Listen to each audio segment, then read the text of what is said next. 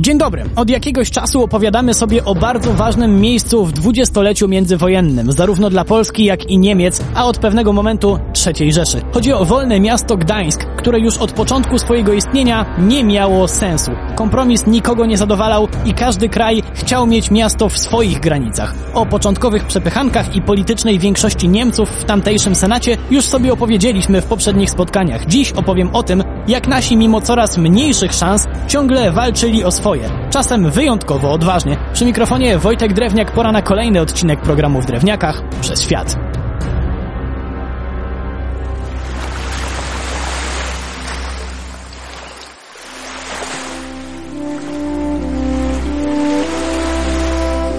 Lata 20. nie były wesołe dla Polaków w Gdańsku, ale lata 30.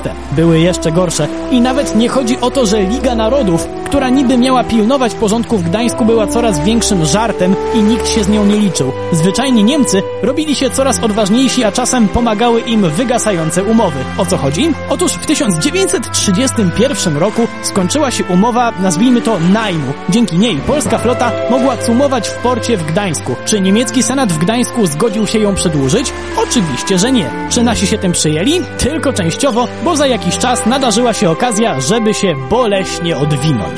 Przyznam się do czegoś. Nie za bardzo rozumiem ideę kurtuazyjnych wizyt okrętów wojennych w różnych portach. Nie do końca rozumiem, co to ma wnosić i jak ma sprawić, że mieszkańcy danego miasta będą spać spokojniej. Tak jak teraz o tym myślę, to może taka demonstracja w stylu zobaczcie jaki mamy sprzęt, w razie czego możecie na nas liczyć. No nie wiem, zawsze mnie to dziwiło trochę. Co nie zmienia faktu, że w latach 30. XX wieku takie akcje były modne. Czerwcu 1932 roku z tego typu wizytą miało przepłynąć do wolnego miasta Gdańska kilka okrętów z Wielkiej Brytanii i tutaj Polacy zrobili niezłą akcję.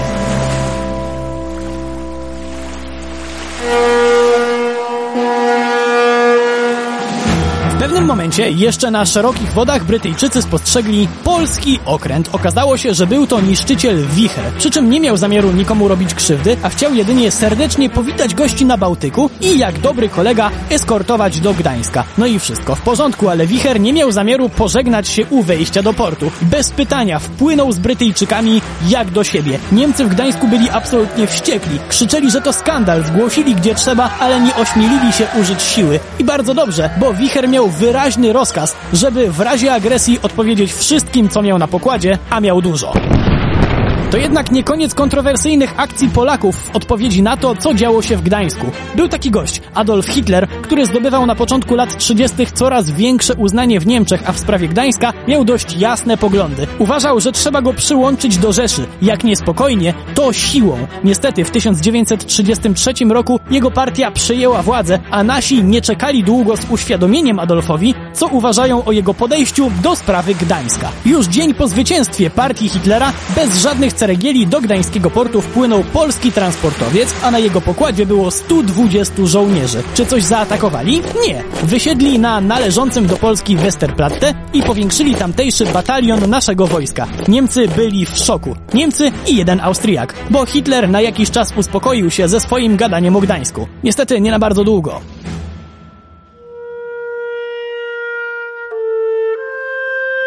Bo pamiętajmy, że obłędna większość mieszkańców wolnego miasta Gdańska to byli Niemcy. Podobnie jak ci za naszą zachodnią granicą, byli oczarowani pięknymi hasłami Hitlera i marzyli o odzyskaniu dawnej potęgi. To też nie ma się co dziwić, że jak nadszedł czas kolejnych wyborów do Gdańskiego Senatu, to całe miasto tonęło w swastykach. Naziści mieli zwycięstwo w kieszeni, ale żeby nic nie pozostawić przypadkowi, to wybory sfałszowano. Oczywiście ludzie Hitlera wygrali zdecydowanie. Czy ktoś protestował? Jak najbardziej. Nawet teoretycznie dość ważna osoba, przedstawiciel Ligi Narodów w Gdańsku. Co na to Niemcy? Zmusili go do rezygnacji i ucieczki z miasta, którym od tej pory rządził jeden z nich. A to był dopiero początek. Błyskawicznie w mieście zdelegalizowano inne partie niż NSDAP.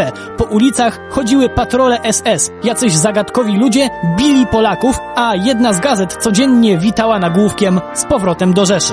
Ta sama gazeta, podobnie zresztą jak i inne tytuły, namawiała młodych gdańszczan, żeby wyjeżdżali do Rzeszy na szkolenia wojskowe. Atmosfera w mieście była dla Polaków fatalna. Nadchodziła wojna, a w teoretycznie wolnym mieście Gdańsku czuć to było szczególnie mocno. Przy mikrofonie był Wojtek Drewniak. Do usłyszenia.